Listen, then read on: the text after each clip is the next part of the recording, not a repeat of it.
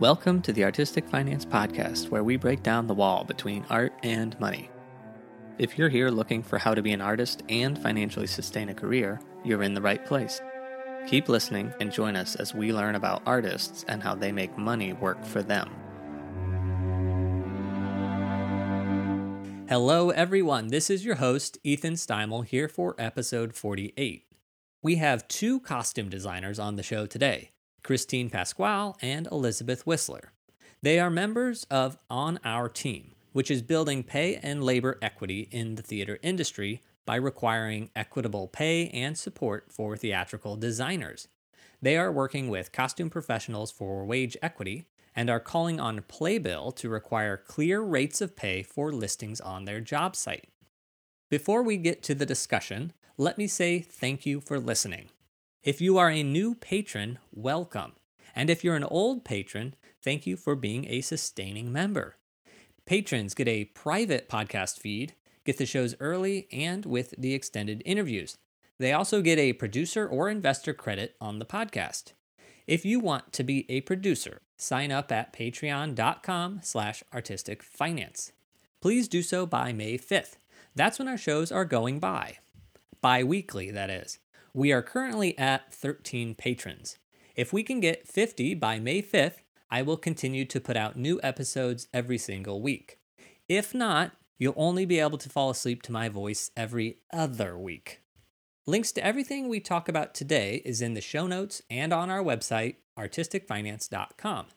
Without further ado, let's get to our interview. Elizabeth and Christine, welcome to the podcast. Thank you for having Thank us. you. We're recording this on March 23rd of 2021. So we're amidst the COVID-19 pandemic. We're amidst the Black Lives Matter slow burn across the world. And the most recent thing was a domestic terrorist attack in Atlanta, Georgia, that killed eight, six of whom were Asian women. So that's our backdrop.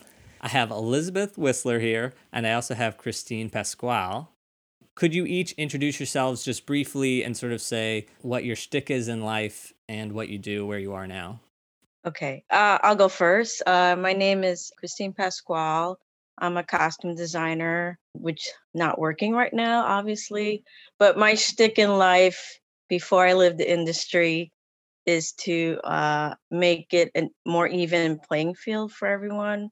I have a lot of people asking me about the industry, and right now I don't feel comfortable uh, recommending it to them, uh, especially uh, relatives of mine. I want to make sure that it is a better industry for everyone. That that's my stick, more than actually working. I agree. Um, I am. My name's Elizabeth Whistler. I am currently a professor, so I now teach in the area of costume design and technology. But prior to that, I worked for many, many years based out of Chicago. I also do a lot of large scale, like textile art and other like integrated um, fabric technology sculpture work. Awesome, awesome. Okay, could you each describe your demographics for us? I'm a, a woman. I'm 55 years old, Filipino American, originally from Long Island, and now I live in Chicago.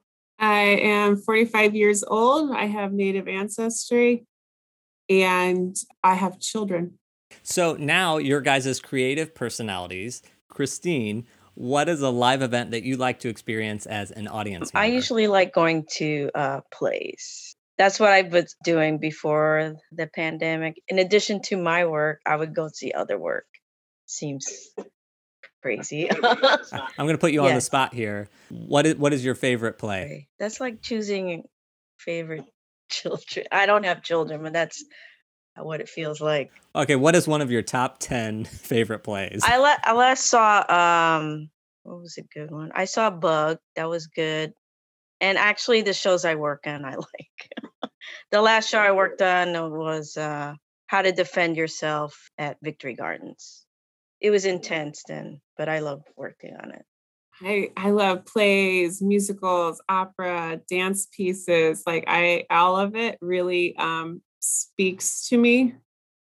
Um, I do also like going to see other people's work. I also really love a good live music event. Yeah, I'll, I'll, i like all, all of it. Okay. So. All right. So that's a little peek into your creative personalities. Onto your financial personalities. Christine, are you good or bad with money? Uh, I would say uh, no. but I'm getting better. I mean, I had to because of the, you know, lack of work. I have a real problem. Like, I'm a costume designer who shops, does a lot of modern dress shows.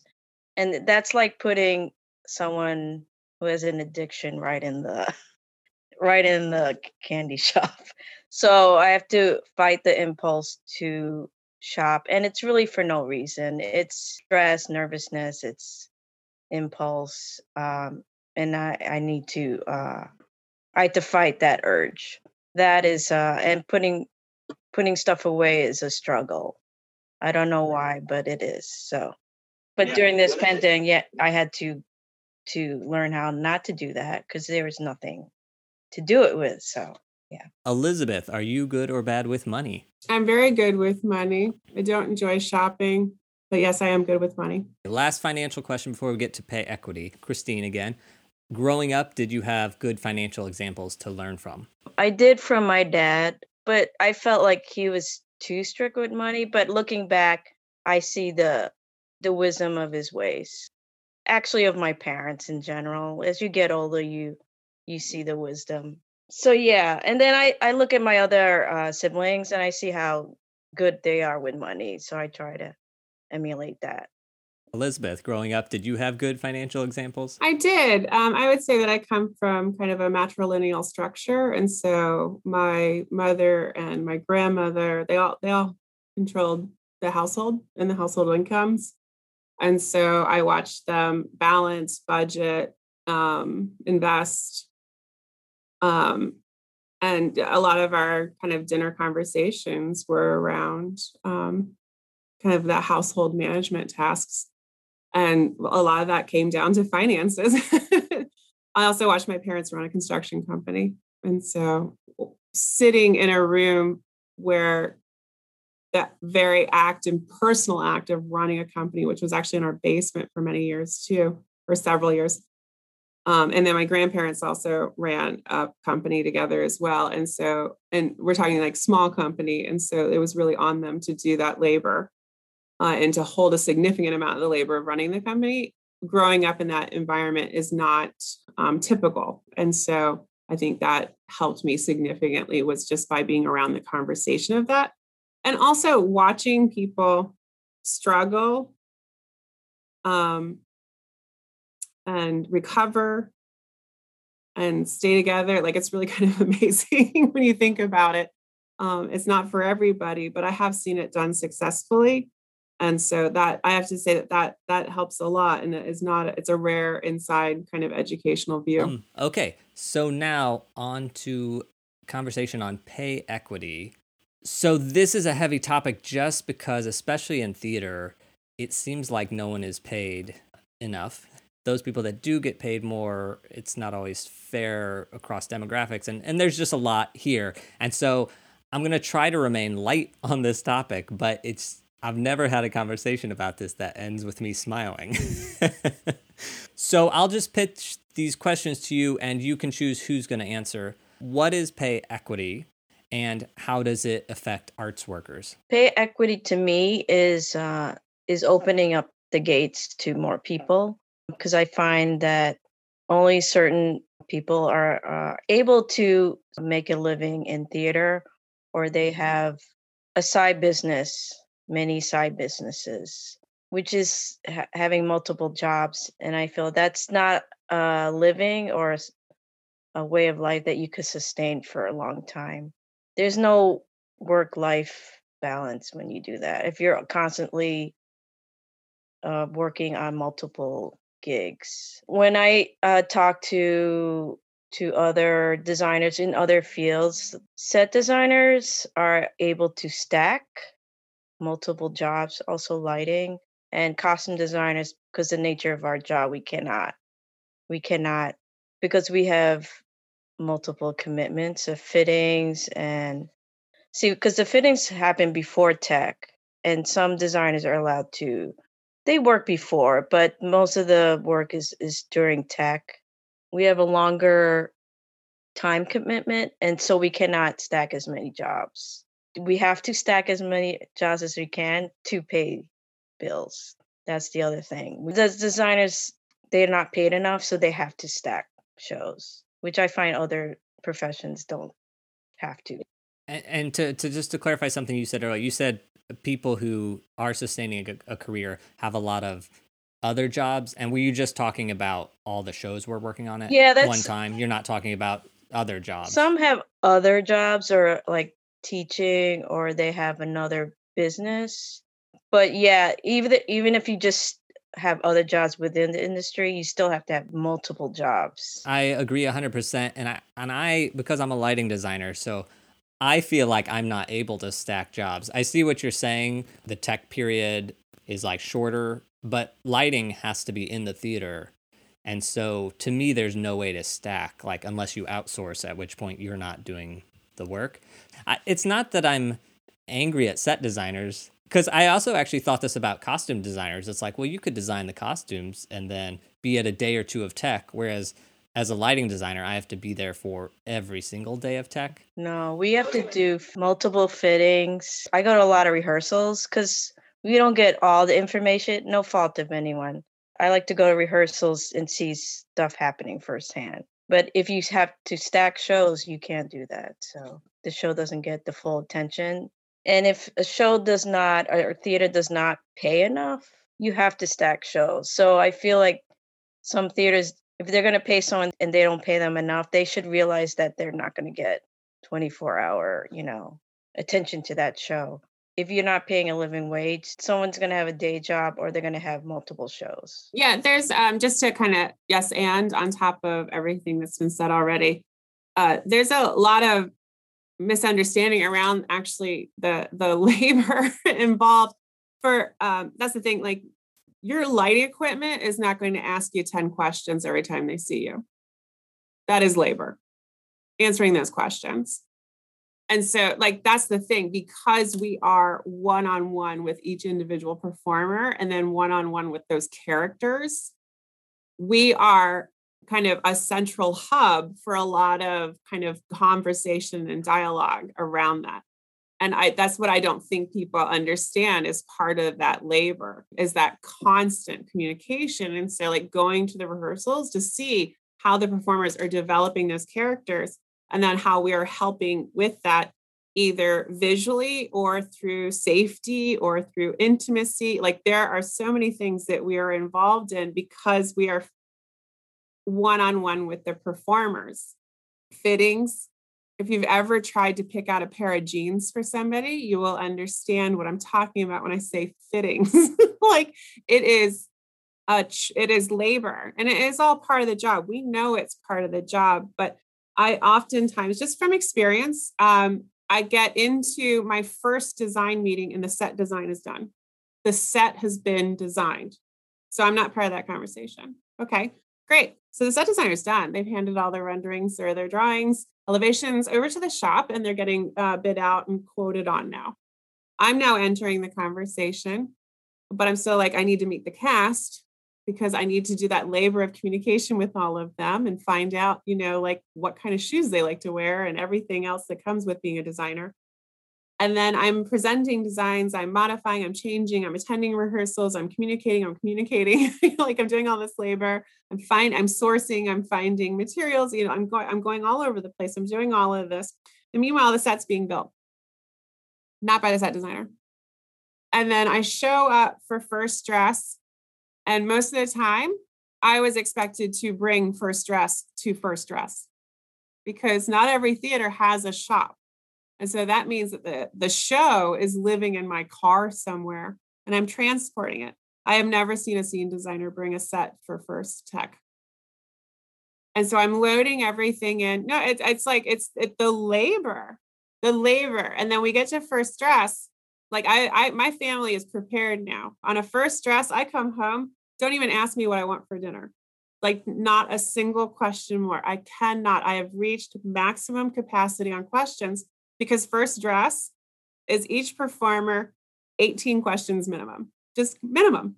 And so if you're talking about a, a cast of 30 to 35 people, That's my labor. The set designer might interact with the performers, but not, do you know what I mean? Like not as much. That's the thing. Just understanding that. And then we also get calls from theaters to bring costumes in early so they can do publicity photos. That is always sprung on you too. Yeah, it's just clothing. It like you're you're planning on doing it anyways. You might as well do it three weeks early. And then the press, yeah, the press release comes out and they're bragging about the set designer they got, or maybe the sound designer, and you're like, those are my clothes. That's my work, my labor. You can't even like add my name on there. And so that's the thing. Like I think it's this this kind of assumption of like it's just clothing that just kind of magically appears. And I think we've spent way too long making it look like magic. I think I casually and carefully made sure that clothing was loaded in and that I entered that space calm and looking rested and relaxed because I didn't want to bring that energy into the space. It does nothing but destroy all the respect that I've built with the performers. But at the same time, like I've actively had people not hold the door for me when they've watched me struggle through with my bags of garments. You know, and so it's that's that's the thing. That's where we are when we're sitting there in tech. Uh, okay, so you guys actually answered a question that I had as the, like the very last question, which was why are costume professionals leading this charge? I was thinking like lighting designers, nobody also sees all the labor we're doing. And yes, our, our lighting rig doesn't ask us 100 questions, but you know 99 lights. Well we don't have this one. Okay what do you need? And and there's just so much back and forth. And even set designers who we're ragging on they still have to go no. they still have a ton of, of, of labor as well. Yeah. shade one of paint. Oh well it should be shade three. No it's shade seven. But they're communicating that to their labor that's been supplied for them. That's the thing. Like Yeah. if I had if I had labor that I was communicating with, this would be a different commu- conversation. Do you know what I mean? That's the thing. Like I'm not communicating with labor. I'm one on one with the performer because I I might be the entire labor package for that show for costumes.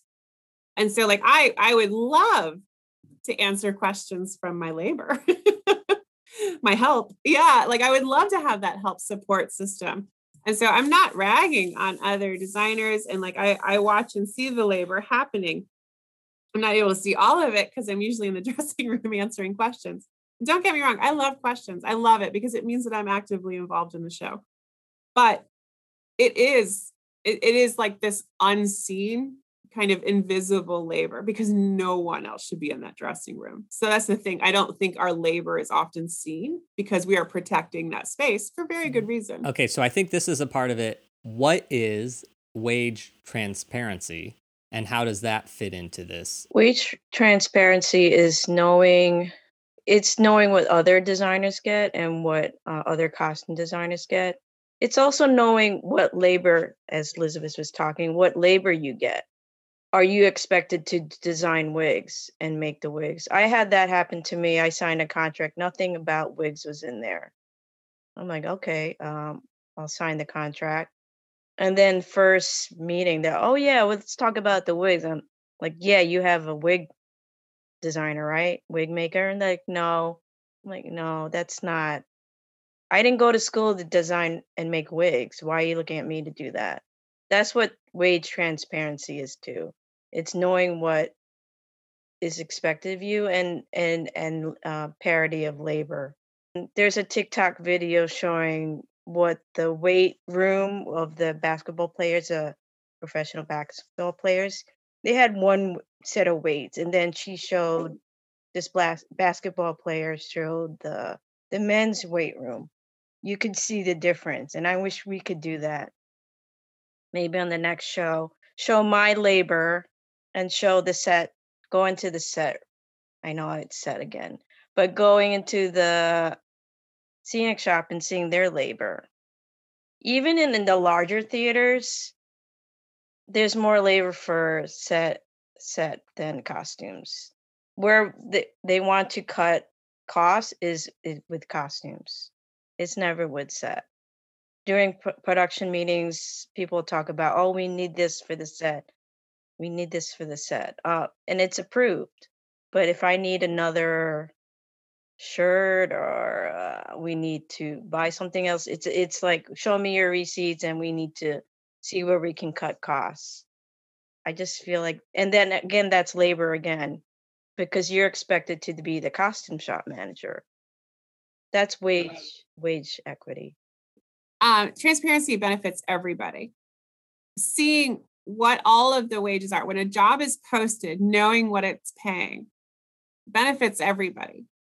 Benefits the employer because they will only get people into those interviews that are agreeing to that from the beginning.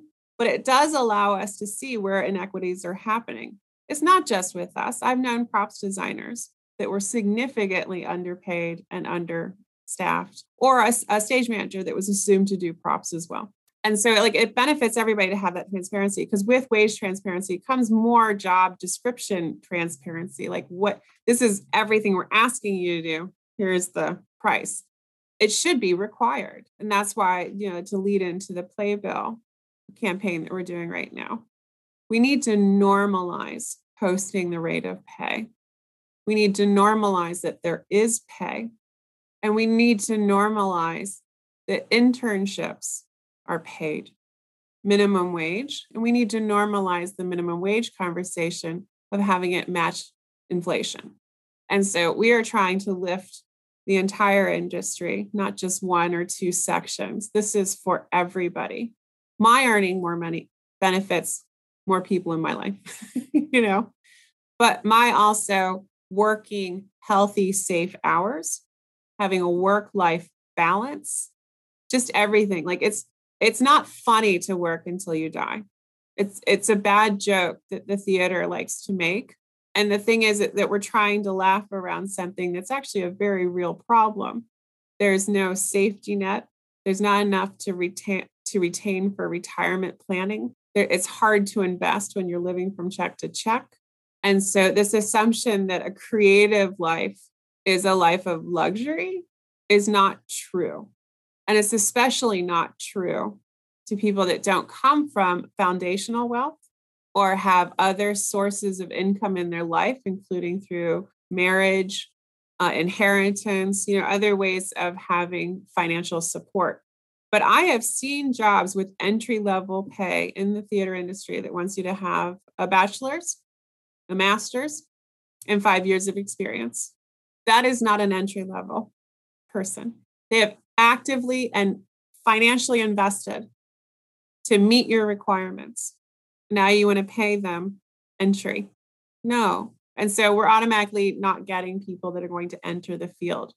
Who are we leaving out? Who's not joining theater? Because it isn't a choice for them, it isn't viable.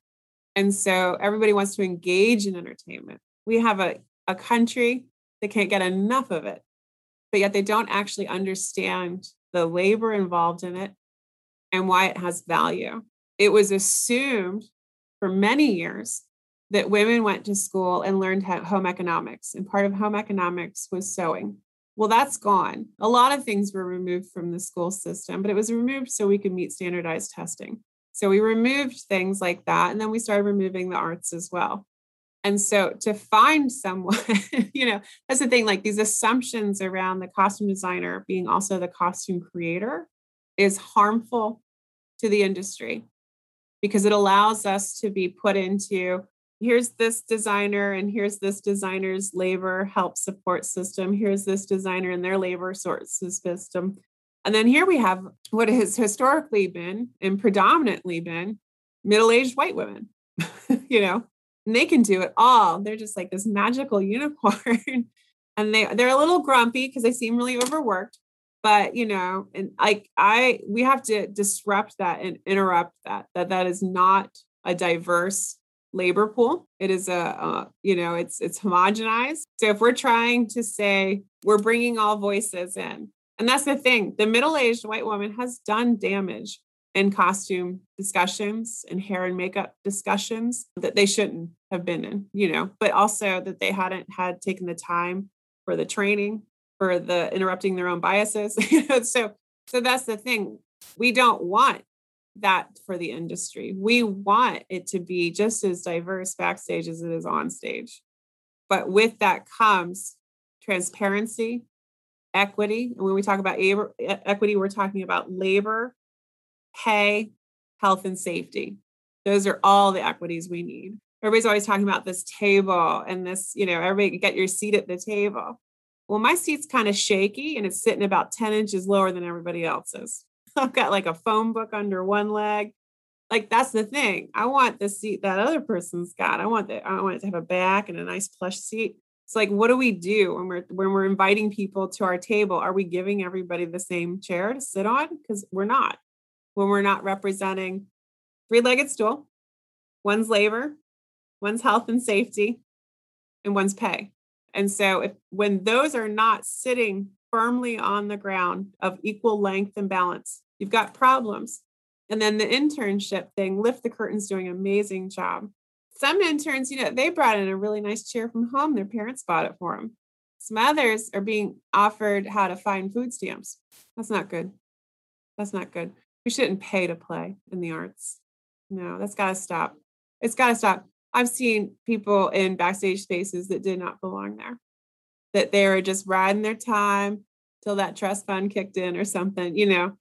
And it was it was really they they knew that they were they were eventually going to end up on top, that they were going to be the artistic director with the the high six figure income.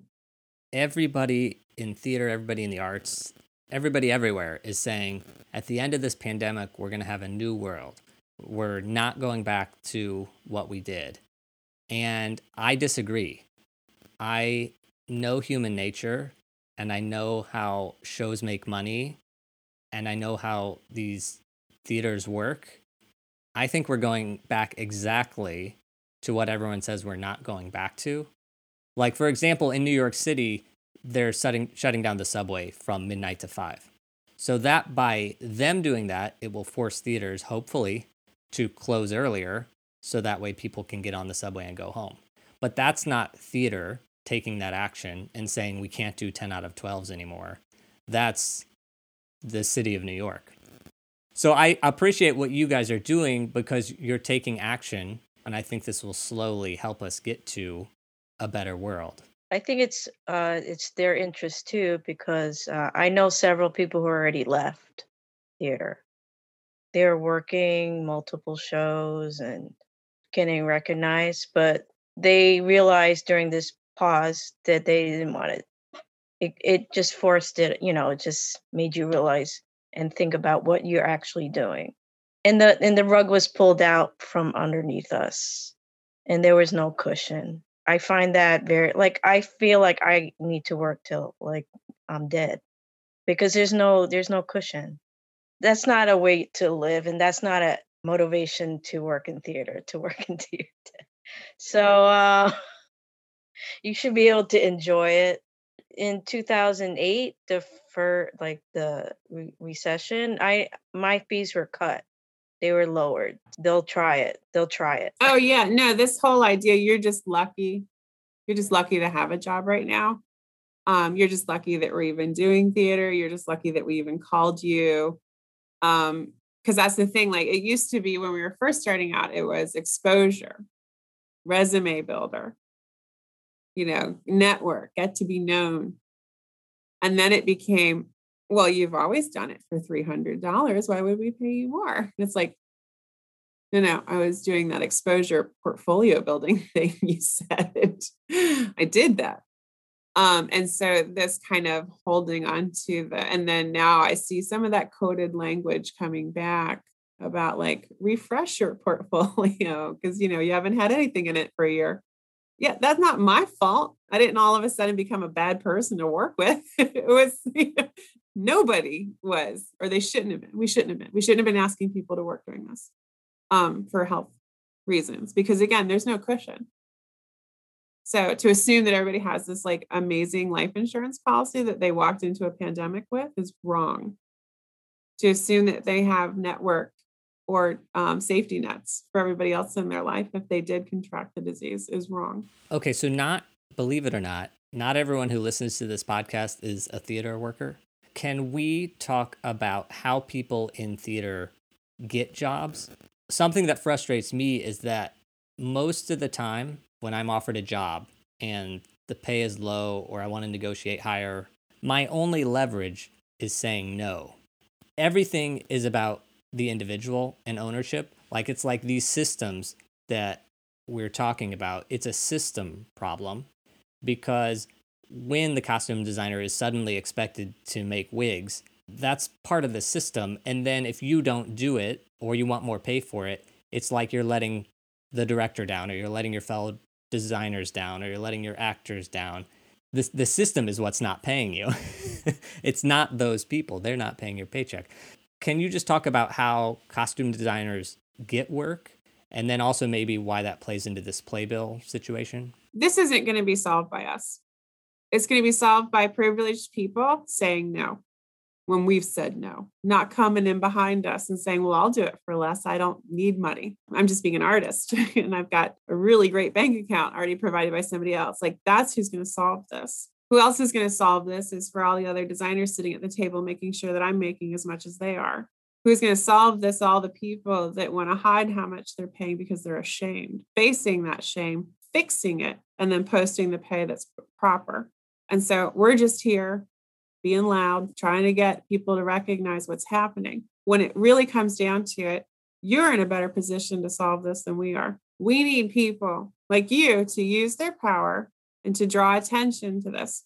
Because I can absolutely tell you that negotiation has not been something that I've been allowed to do. I want to negotiate, I love to negotiate, but there is language around there's somebody else that will take this job. I need that somebody else to sit back down and not take that job. Like we need to, that's the great thing about what's been happening right now. Small silver linings is that we've all had finally some time to talk to each other and say, how's that been working for you? Oh, not so good too. Great. Let's talk to each other and let's, let's fix this. For non-theater people, we go to these job posting boards. This is where we find our work. And so Playbill is one of the biggest ones. They right now just say, tell us if it's paid or unpaid. People should go and look at how many jobs are unpaid because they now have to say that. But when it says paid, we want to know how much because just because it paid doesn't mean it's good pay. And like, what are the expectations? Because that's when I can negotiate. I can say, okay, for this amount, here's what I can do for you. If you want more, I'm going to need more. And I can break it down for people. I, I can do that labor constantly, you know, doing my my job description labor of saying for this amount, this is what we're looking at. For every show as a designer, it's a hundred hours from start to finish, it's a minimum of 100 hours. And that's the production meetings, the fittings, sourcing the materials. Even if I have labor, I still have to source the materials, rendering, communicating with direct uh, director, other designers, going into tech, everything. It's 100 hours easily.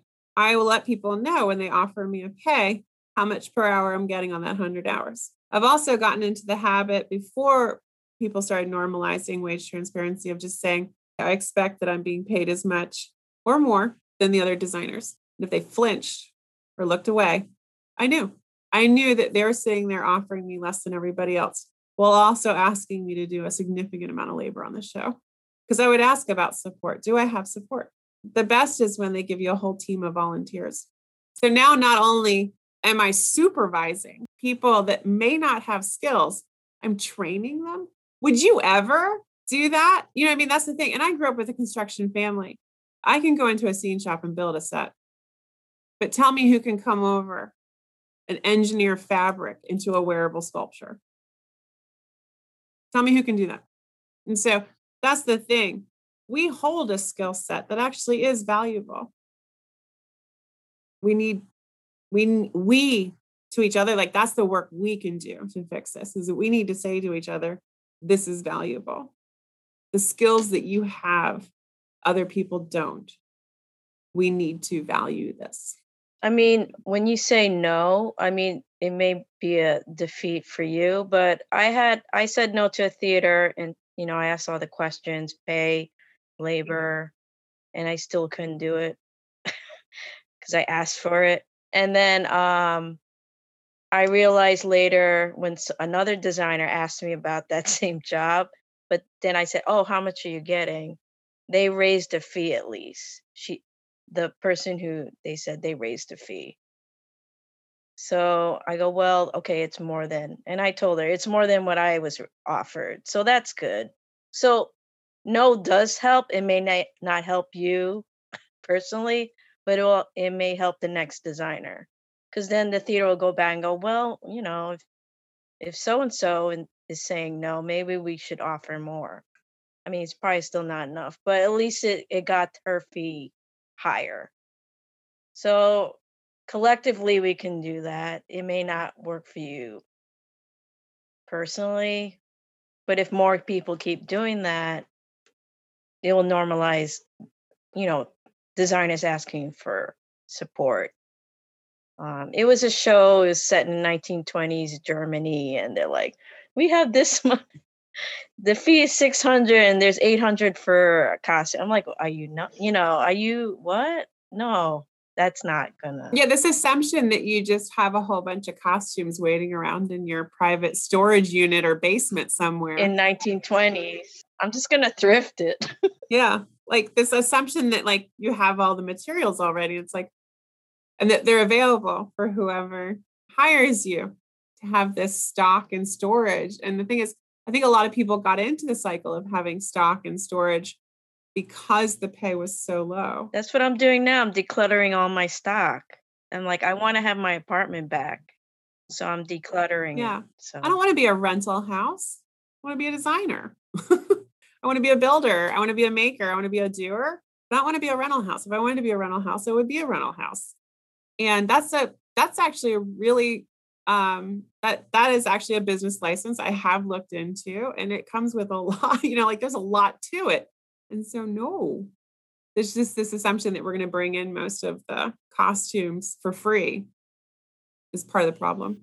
Okay, so this the the playbill job board so right now it says either unpaid or paid. It doesn't have to say what the pay is. Are you guys just asking for them to specify the amount of the pay or are you also asking for specification of what is the labor and what all are you expecting? Like, are you asking for more details in that? Well, no, the job description, like that's going to be written by different people at different times. Um, but the job description is always there. But the thing is requiring whoever's using that service to post jobs, requiring that they state the pay. Because every company has a number in mind. They know what they're going to, they know what their range is. Post it. Just say it. Just say it up front. Um, because that allows us to look at that data. It allows us to pull that data. It allows us to look at two jobs posted at the same theater at the same time, asking for labor in two different locations that is equal to each other and see if they're getting paid the same. you know, it allows us to do side by sides. And so that's how it's going to be until we can normalize people just saying how much they're being paid. and um, fortunately, a lot of places, states have gone and made it legal, you know, because it used to be used to be able to be punished by your company for talking about pay. Federally, you have every legal right by law to talk about pay, no matter what business you are in, anywhere. Employers are not supposed to discourage you from talking about it. However, they still do. Oh, yeah. Right to work states and stuff. Oh, yeah. If I was sitting on top of the pile, I might have a different opinion about this. But that's the thing. We are being forced to fight over scraps. And so we're fighting with each other when we're fighting with the wrong people. Playbill, wake up, follow your your whole statement you posted this summer about diversity equity inclusion and access and black lives matter and like open the books and make everybody post the pay. Because there is nothing more disappointing than seeing like bipoc people strongly encouraged to apply nine dollars an hour. Excuse me? Excuse me? You created that void by not hiring historically for a very long time. You have kept your company white, and now you need somebody to come in. They are not entry, they are experts.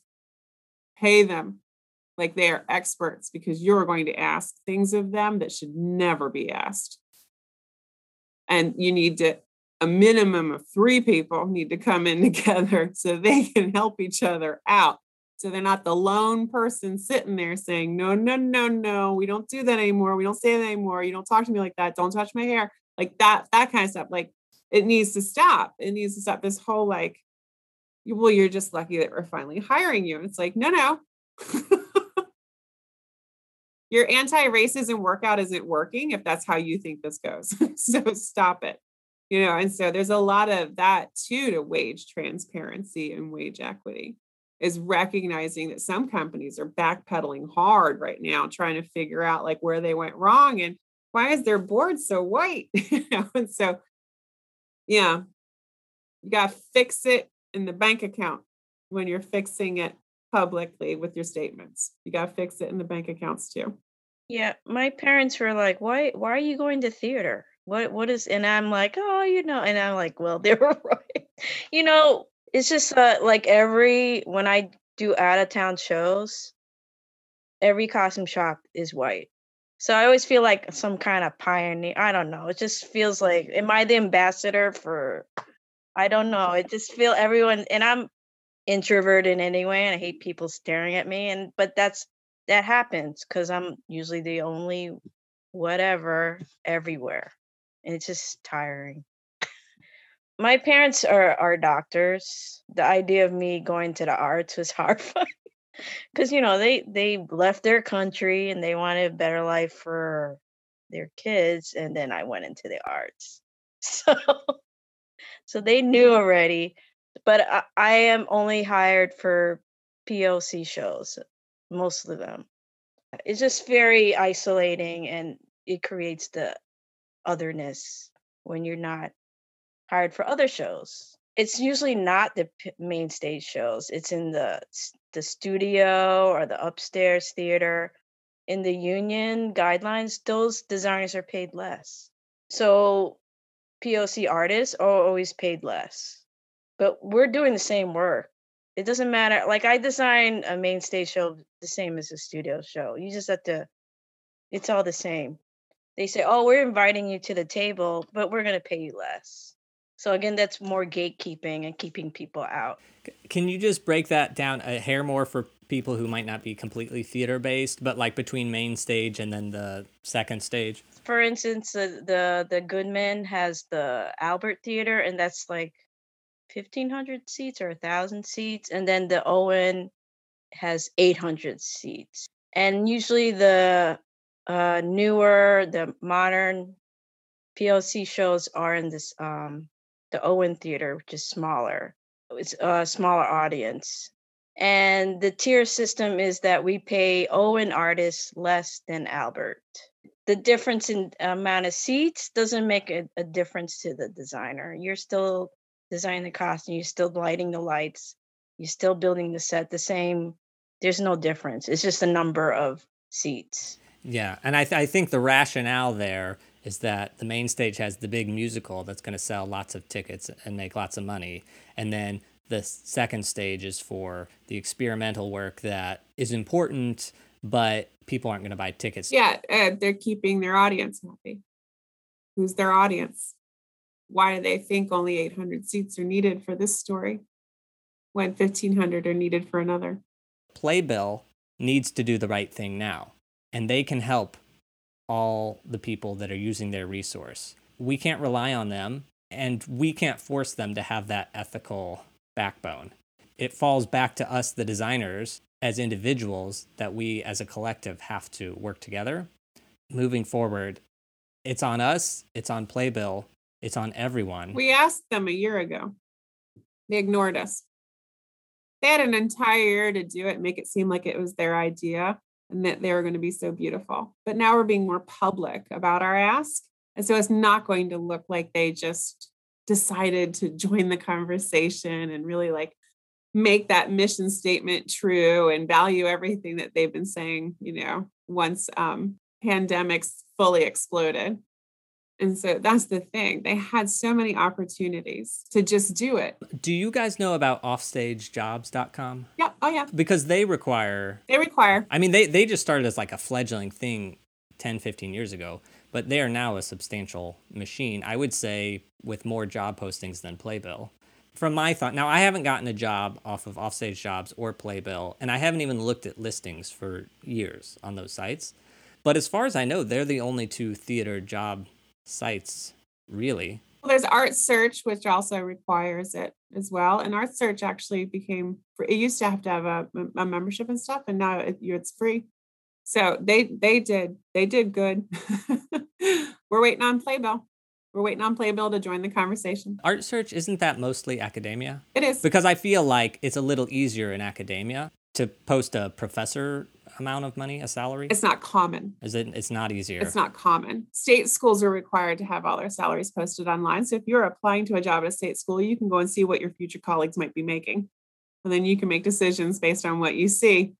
The education system, we we don't have time in this podcast, but I'm I'm the one now training these students to go out and get these jobs. I'm in a position where I can even require them to have to have an internship before they graduate. I'm not I'm just saying, like, that's we're the we're feeding the industry, especially when they require um, an MFA, BFA, or five years, you know, in a shop or whatever. You can get your four years here, and so that's the thing. Like, we're feeding the industry. We need to be good too. We need to be very good. We need to be good in what we're teaching, what we're training, what we're saying, the spaces that we're creating for people the you know like the um the anti-racism work that needs to happen like we we need to be part of that too because there are people that may come into i'm not talking about where i work but that go into school and learn very quickly that theater is not for them. I've had students sit down in 10 out of 12s and fall asleep because they were so tired not because of what we were asking of them but because they had a job they had their schoolwork they had another job and so they learned that they couldn't do theater because they're too tired, you know. And so, and the 10 out of 12 also, I, I would like to get rid of those as well. But that's the thing. They're not even getting through my gate, let alone out into the, you know, the bigger area. And so we it, needs to be fixed everywhere. And that's the thing. We need we need to we need to know what we're being paid to. yep just to touch on this hours because you have hammered home the point of there's a lot of hours that go. And you said 100 hours for a design minimum but also if you're in tech for six days 16 hours in a row you're already getting to that 100 hours. So 100 hours really just to emphasize again is the minimum. You you guys put out a press release and there was there was part of it i'm going to read here that just uh, hit me to the core, hit my heart, and it, it plays into this hours. The largest subsidy for the arts is not government, patrons, or the private sector, but from the unpaid labor hours or underpaid labor hours of artists. Okay, so knowing what we all know about wage transparency and equity, what is some financial advice that you would give to yourself back when you went into your career or some advice that you would give to costume professionals that are starting right now? Taxes. That I've gotten in trouble with that. You need to put aside money for that, especially if you're all your jobs are 1099s. That's that's a big thing. Find out why you're a 1099. Why why can't the company put you on a W2, W4? Like why can't they do that? I also I would like now that I now that we can do this, I couldn't necessarily do this, so I, can't talk to young Elizabeth and say do this. Look up everybody you're getting ready to work with. Look them all up.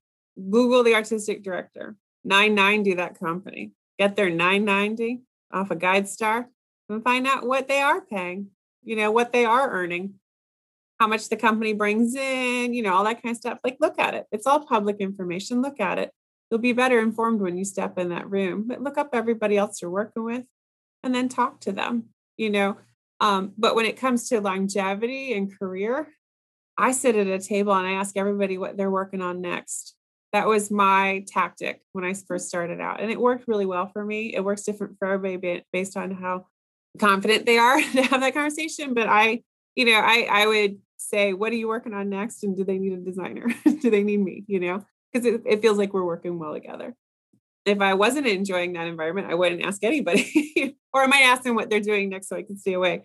But I was able to then slowly, just casually kind of transfer that language into what are you working on next? Oh, and by the way, what are they paying you to do this?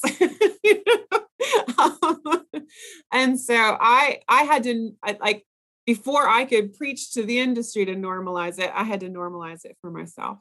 I had to get really comfortable with saying how much I was getting paid and asking other people how much they were getting paid. You know, and so that's really what it is. It, it takes a little bit of work on the inside first before you can start going outside with it. I was not born with this confidence. I did not enter my career with this confidence. But now that I am in a place um, of privilege, I need to use that. I need to use it because I would not say to young Elizabeth, go into every situation with this with all of this you know? Like that would not be my i love that thought of looking up the 990 and looking up how much the artistic director is paid. Because like my icebreaker when i meet people is oh do you have a roth ira do you have a retirement account for yourself set up? But now i want my new icebreaker to be hey you know how much this artistic director is making? Because then even if i don't tell them they're going to go look it up or knowing that number sort of helps everybody's knowledge base. Is there anything, we're doing it right now and talking about this, but is there anything that you and I can do to stress the importance of wage transparency and wage equity to our fellow artists? I reached the top of where I was going to be in Chicago, and so I left. You know, I was I was designing a show for the sixth time. You know, like that that's not cool. That's not fair, and I'm not bringing anything new to that conversation. Somebody else should be you know. And I remember when I first got to Chicago, seeing the same six names in all of the programs. I'm like, why? You're in the way. I want these jobs, you know. And, and so I became that person. I was I was that so time to step out, you know. Um, but I'm not done.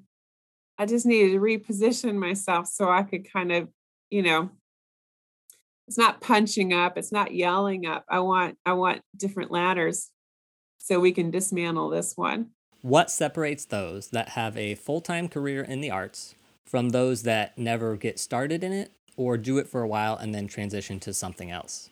Mental burnout, a physical burnout too. I mean, when I was uh, renting or pulling, your your you know carpal tunnel is real. Um, if you don't have financial stability going into it, you may lose it while you're in theater. I mean, the only time I was able to buy a new car was when I got a grant.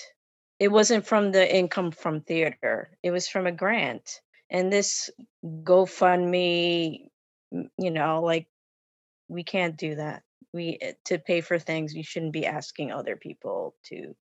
Yeah, I think that's why people left or didn't even get started. I've I've had design assistants who I in in looking back, we didn't pay them enough. I asked a lot of them and I don't feel good about that.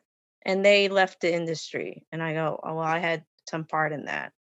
With underpay comes under respect, comes being not understood, comes assumptions around you're willing to abuse yourself, will abuse you too. Um, so there's a lot of other things that come with being under overworked and underpaid and it's it's an it's like an abusive relationship really.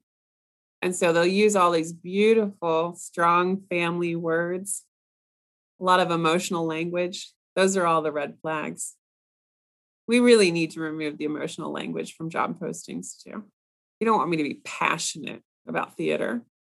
You want me to be a decent human being when i'm talking to people about theater like but passionate? No i'll choose my passion on any given day. Like really it's not up to you to decide my emotional band with on the, you know what i mean? Like that's the thing and so we've got to get rid of those because the more emotional language in a job post the, the that's those are all red flags to me. They really are. And so but we're training people to think like well you're not you're not passionate enough. That's why you didn't make it you know it's like no it has nothing to do with passion it has to do with trust, respect, health, safety, being paid so I can go get a meal, being given time to get that meal, being given time to eat that meal, you know, and so that kind of stuff. Where can we find out more about your endeavor and what can we do to help? Yeah, there's Twitter, Instagram, Facebook. We're everywhere. We've got a great team that's just posted on everything. if somebody didn't want to go to my show notes and wanted to search for themselves, what would they type into the search machine? On our team, Chicago, costume professionals for wage equity. And on Facebook, same names. If you just visit Playbill on any given day, you'll see us on all their posts, uh, reminding them about wage transparency. I want to do a huge shout out right now to Elsa Hiltner, who has been kind of not only driving the bus, but like doing all the maintenance on the bus and maybe even put the bus together. Elsa has put together some incredibly witty and fun like graphics that we can use. Um, lots of sense of humor going a long way. Uh, Genevieve Beller put together a whole like um, pay language as, as the zodiac the other day that is absolutely hysterical. Like I encourage everybody to go look for this. We asked nice, we were ignored. We came back. We were told that we should have asked nicer, and we're just done with that. we're done with that. And so we are still being nice. We're just being a lot more. it's so much more this time. I don't doubt that Playbill will eventually do this. I don't doubt that they will eventually make this change. It'll be interesting to see how and when and what exactly it's going to take to tip it. It only benefits everybody. Christine and Elizabeth, thank you so much for chatting with me today. Thank you. Thanks for having us. Yeah, thank you for having us. I appreciate it. That was our interview with Christine Pascual and Elizabeth Wislar. My takeaways were theater designers work a lot of hours, and the current model for theater is unsustainable and leads to burnout. And finally, Playbill needs to require pay amounts on their job board, and they need to do it sooner rather than later. To hear more from our discussion, become a patron. Up until May 5th, you can sign up for $3 a month. That level is going away and will become $5 a month. So join now at that level by visiting patreon.com slash artistic finance. As always, if you aren't ready to put down money to support the show, but you want to hear the extended interview, you can always email me at artisticfinancepodcast at gmail.com and I will share the audio with you directly. The Patreon helps supplement the overhead of running the show, but I never want to withhold information. This offer always applies not just to the current show, but for any episode in our catalog. One final request. I want to transcribe the episodes for those who would love the content but need to digest it in a visual way. I've been working on this using AI, and the process is simple enough, but it still takes hours to check and correct. At this point, we have over 70 hours of content, and it's going very slow. If you would like to help with this task, or happen to have free access to transcription software, please reach out. Email me at artisticfinancepodcast at gmail.com and thank you in advance. That's it for today. Until next time, break a leg. Thank you for listening to Artistic Finance. Find more information on our website, artisticfinance.com. Please subscribe to our podcast and please leave a rating and review. Artistic Finance is produced in New York City by Nicole and Ethan Steimel. Producing consultant Anne Nygren Doherty. Graphics and website by Josh Cutler. Music by Chong Liu.